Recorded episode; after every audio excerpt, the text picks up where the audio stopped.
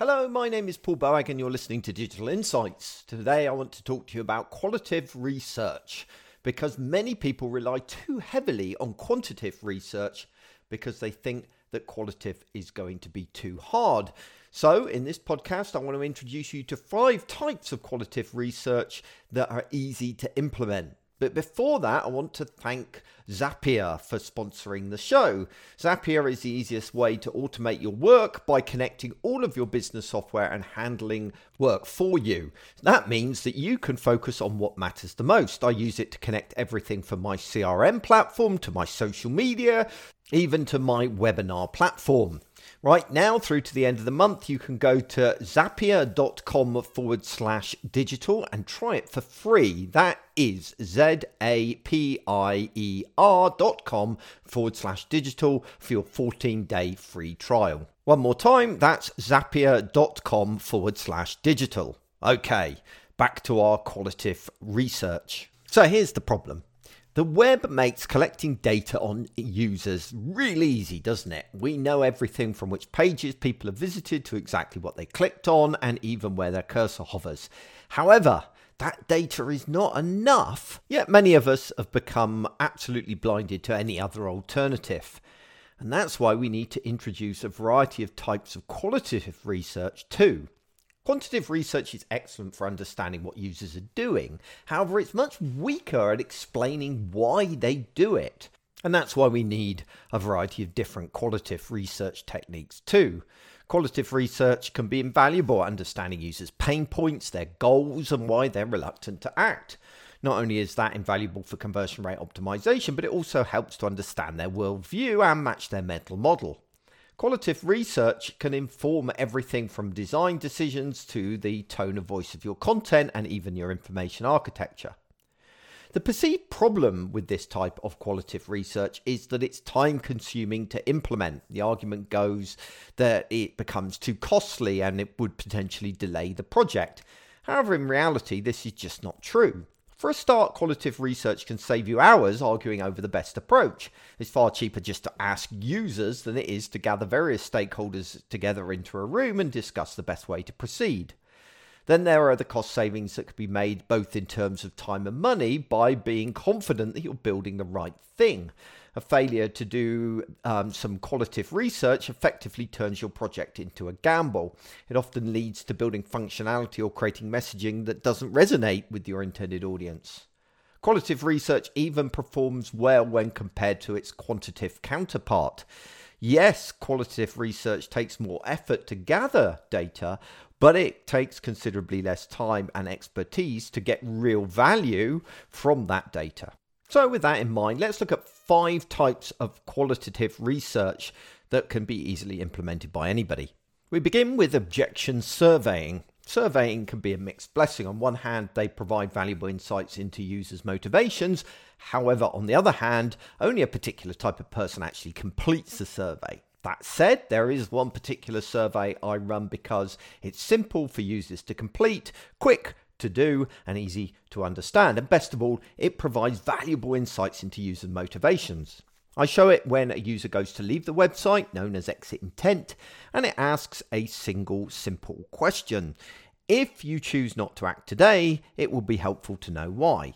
I then display a list of possible objections or concerns the user might have, and I also have an open field for those people that want to choose other. This simple one question survey can provide more insights into improvements that you can actually make than you'll find from scouring Google Analytics for hours. Of course, sometimes you need a broader understanding of your audience and, uh, than just their objections, and that's where social media can help. Number two, do some social media research. Social media is an excellent way of, ga- of learning background information about your audience. A simple search can turn up um, people who have expressed some form of interest or asked some question relating to your product. And from there, you can find all kinds of valuable information. Once you've identified your audience on social media, you can find out about their likes and their dislikes. You can discover what influences them. You can learn about their context, whether that be their personal or work life, as well as much, much more. Best of all, you can see what they're saying about your products or services What are the users asking? What are they telling each other? What do they like and what do they hate? It's all laid out on social media if you just put a bit of effort into looking. Number three, unfacilitated usability testing. Many of us are aware of usability testing, but consider it too time consuming or expensive to run. However, that doesn't need to be the case, especially if you adopt unfacilitated testing. The easiest way of carrying out unfacilitated testing is to use a third party service like UserBrain. These applications will arrange recruitment to your specifications and allow you to set up tasks that the user then can complete on their own time. Once you set it up, you sit back, you relax, and you watch the results come in. Often you get results in as little as an hour. The results come in the form of videos where participants complete your task and talk through their experience. This means that you not only get to see what they do, you can also hear their impressions of their experience. My fourth qualitative uh, research technique is remote user interviews. Surveys, social media, and unfacilitated testing are useful, but nothing beats speaking to users if you want to really understand them. That's why user interviews are so valuable. By carrying out these interviews just using a tool like Zoom or Skype, you can make um, things considerably more straightforward than having to arrange in person meetings. You'll also find that people are much more willing to participate if they don't have to travel. You can make the process even simpler using an app like Calendly that allows people to find slots in your calendar and book the interview themselves, and that's going to save endless back and forth trying to find a time to speak. My final area that I wanted to mention is in field studies. Now, I'll be honest, this one does take a little bit more effort, so you'll probably not want to do it that regularly. However, it is worth doing if only once. An in field study involves ca- uh, carrying out a user interview or doing some usability testing in person and at the user's home or their place of work. It gives you a chance to see the person's environment, which will provide you with some incredible insights into the reality of using your website. For example, the first time I ever tried this approach, I saw three people in one day. The first person had a PC that was so old that it took 10 minutes to start up. The second person had post it notes on their monitor that actually covered up the shopping cart icon on the website we were testing. And the third person had a cat who sat on their lap and then spent time walking over the keyboard at random intervals. It drives home just how messy the real world is and the need to make things as simple as possible. Yes, it does mean having a day out of the office, but I promise you that you won't regret it. By the end of the day, you will have a much more personal relationship with users that will make writing copy and designing the site very much easier. Now, this podcast is not a comprehensive list of qualitative research methods, neither have I outlined best practice. That wasn't my aim.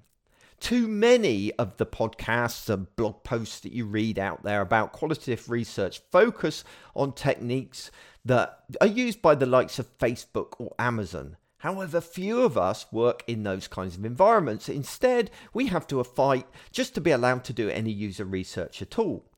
When it comes to qualitative research, I suggest that doing something is better than doing nothing. Even the smallest of starts is worth it. Also, don't feel you need to talk to statistically significant numbers of people five or six people is adequate to see emerging trends. You can always fall back on your analytics if you're looking for scale. What you must avoid is giving up on qualitative research entirely. If you only lean on quantitative, you'll quickly lose sight of the people behind those analytics, and you'll stray into the realms of dark patterns in an attempt to improve the numbers, even at the cost of the people behind them.